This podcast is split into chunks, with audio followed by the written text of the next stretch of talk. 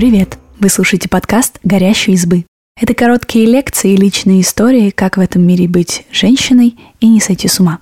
Сегодня речь пойдет про обесценивание, гиперопеку и манипуляции. А если простыми словами, про мам, которые делают своих дочерей несчастными, иногда совсем не замечая этого. Вы услышите две истории и мнения психотерапевтов о том, как такие ситуации пережить. На вопрос, как вас представить в статье, 47-летняя Анна Шулина ответила. Напишите «Не простила мать до сих пор». Мама Анны умерла в 2012 году. Мама вышла замуж в 19 лет. Моему отцу было 37. Это был неравный во всех отношениях брак, рассказывает Анна. Мама быстро забеременела. Я не была желанным ребенком, поэтому сразу стала тяготами и невзгодами. Когда мама через год сбежала от отца, я уже откровенно мешала. Отцу я тоже никогда не была нужна. После развода родителей я видела его раз пять. В пять лет мать научила маленькую Аню стирать свои вещи. С восьми лет на девочке были уборка и походы по магазинам. Мать могла поднять дочь рано утром и отправить за покупками. Игрушки у меня забрали в начале первого класса, потому что большие девочки не играют в куклы. Когда родился брат, мама всем повторяла «сначала роди няньку, а потом ляльку», вспоминает Анна. Мама никогда не была дочери подругой и не говорила ей комплиментов. Иногда она спрашивала маленькую Аню, «И в кого ты такая уродилась? Мимо пройдешь, даже не заметит».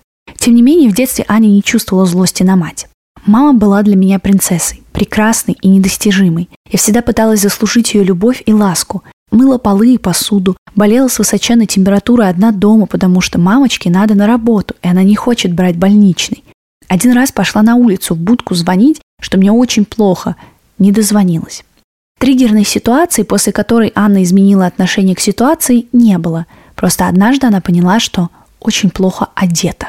Мне стало ясно. Маме откровенно жалко тратить на меня деньги, ей абсолютно все равно, что я мерзну. Я начала чувствовать себя золушкой, злилась и страдала. Я до сих пор завидую людям, у которых нормальные мамы. Чем взрослее становилась дочь, тем критичнее относилась к ней мать. В 20 лет Анна родила ребенка. Вскоре отношения с мужем и отцом ребенка серьезно разладились и стали такими напряженными, что Анна решила переехать к маме. В тот момент та предлагала любую поддержку. Говорила «ну я же мама». Но прошло чуть больше месяца, и мать выгнала Анну вместе с малышкой на улицу. Она объяснила это тем, что устала и имеет право на свою жизнь. Дочке Анны тогда было полтора года. Анна первое время жила у подруг. Несколько дней у одной, несколько у другой. Ей на помощь пришел друг, с которым в итоге сложились отношения. Из серии «Она его за муки полюбила, а он ее за страдания к ним». Только наоборот, шутит Анна. Мы поселились у его родителей, и я по гроб жизни им буду благодарна. Позже Анна пыталась проработать отношения с мамой. Обращалась к психотерапевтам за помощью. Ей посоветовали писать маме письма и сжигать их. Но ничего не помогло. Анна так и не смогла простить мать. Поговорить с ней уже невозможно. Вишенка на торте. Мама умерла в мой день рождения. Мне исполнилось 40, грустно говорит Анна. До сих пор очень больно и обидно за все, что было. Каждый день хочу ей позвонить и сказать, какая же ты сука, мама. Термин «токсичные родители» скорее популярный, чем профессиональный, говорит клинический психолог и психотерапевт Ульяна Скорнякова. Видимо, он возник после публикации книги Сьюзен Форвард под названием «Токсичные родители». На мой взгляд, в этом термине очень много обвинений и давление на родителей, и совсем не берется в расчет, что психика родителей тоже может быть глубоко травмированной. Поэтому я бы скорее говорила о сложных отношениях с матерью, нежели токсичных. Тем не менее, переживания из отношений с матерью действительно могут быть очень болезненными. Причины в каждом случае свои. Гиперопека или наоборот равнодушие. Физическое или психологическое насилие со стороны матери, замаскированное под заботу психические заболевания матери или же разного рода зависимости, алкогольная, наркотическая. В результате ребенок может испытывать страдания, которые не прекращаются и во взрослом возрасте. Токсичные отношения – это всегда эмоциональный шантаж, нарушение личных границ, видение брошенных советов, сравнение с другими, обесценивание и игнорирование чувств, потребностей и достижений, считает психолог и психотерапевт Екатерина Добрынина.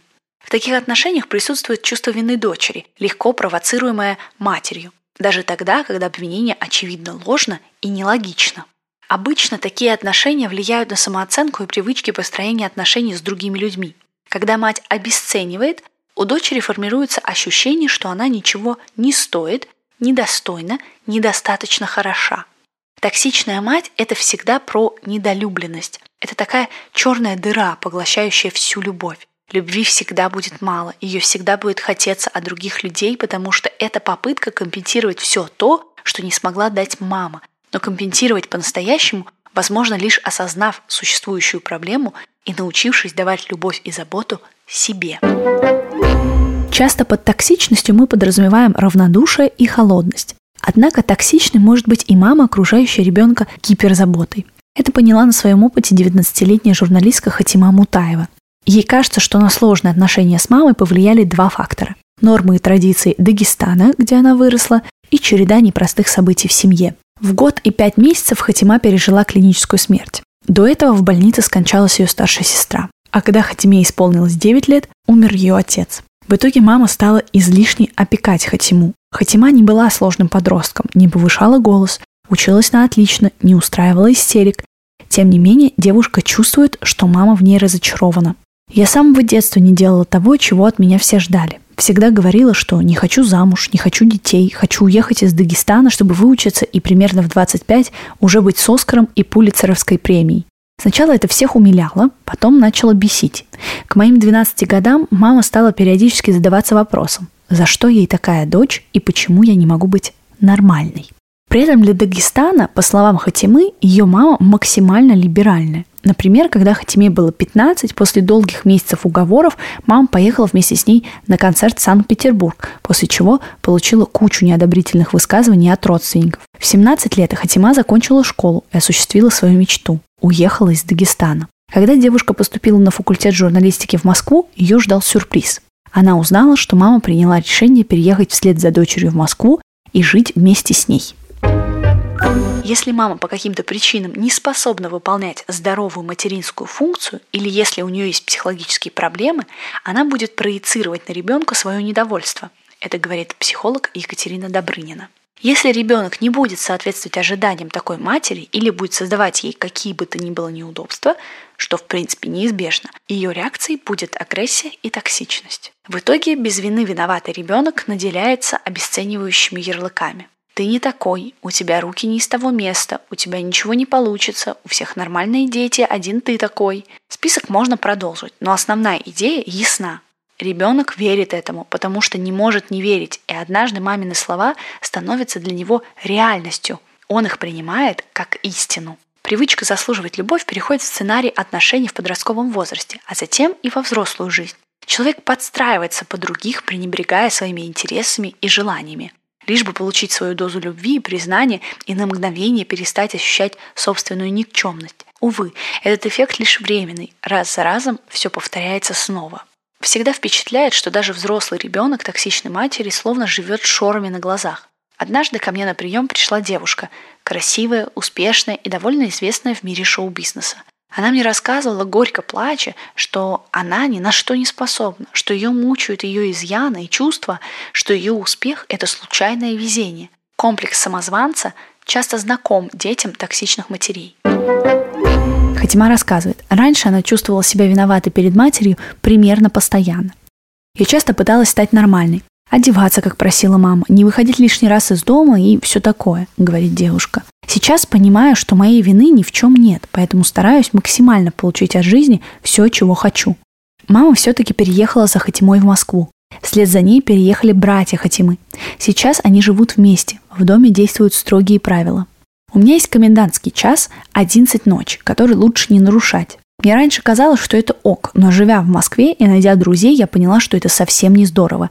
Из-за комендантского часа я часто не могу ни с кем увидеться, ухожу всегда раньше всех, периодически вообще отменяю планы, и все это влияет на мою социальную жизнь, рассказывает Хатима. Есть, конечно же, и другие пункты. Маме не очень нравится, когда я общаюсь с мальчиками, даже если это просто мои одногруппники. Хатима делится с матерью подробностями своей жизни и рассказывает о друзьях. Но мама все равно часто злится, что не знакома ни с кем из близких подруг дочери и жалуется, что ничего не знает про жизнь девушки. На деле она просто этого не слышит. Регулярно случается, что я что-то рассказываю, потом оказывается, что она не помнит и объясняет это тем, что ей же не все интересно, и иногда она пропускает мои слова мимо ушей. Иногда мне кажется, что она гордится какими-то моими материалами, достижениями, но чаще всего я просто слышу что-то вроде «Зачем мне твои статьи? Я нормальную дочь хотела». Она хочет, чтобы я вышла замуж, завела детей, не ввязывалась в политику, не мечтала путешествовать, а вместо этого убирала квартиру 24 на 7 и прислуживала братьям. В марте прошлого года в жизни Хатимы наступил сложный период. Из-за правил, установленных матерью, девушка многое не могла себе позволить. Например, ходить к друзьям и на разные мероприятия. Мама в марте на неделю улетела домой. Я жила с подругами, с одной из них поссорилась, а вдобавок ко всему меня мучили кошмары, при которых с мамой обязательно что-то случится во время полета. В итоге Хатима решила пойти к психотерапевту. Она сходила на прием один раз. Девушка услышала то, о чем до этого не задумалась. Она поняла, что все ее проблемы и сложности в общении так или иначе связаны с ситуацией в семье. После этого я сама заметила, что даже посторонние проблемы в итоге приводят к ситуации с семьей. Передо мной встал вопрос. Либо все продолжается так, как есть, либо я, скорее всего, ухожу из дома. Из-за этого я стала переживать еще сильнее и больше не ходила к этому психотерапевту. Если человек чувствует, что пора что-то менять в отношениях с близкими, это хорошо, считает Ульяна Скорнякова. Безусловно, нужно и важно выстраивать границы, чтобы выйти на другой уровень взаимодействия. Психолог может в этом здорово помочь. При этом выстраивание границ иногда приводит к тому, что родитель не готов продолжать дальнейшее общение с неудобным ребенком. Такая вероятность есть всегда. Поэтому, когда вы начинаете строить границы, важно брать на себя эту ответственность и понимать, что такой вариант, к сожалению, возможен. Можно выстраивать границы, но контролировать или предсказывать поведение другого человека, например, мамы, нельзя. Спасибо, что послушали этот выпуск.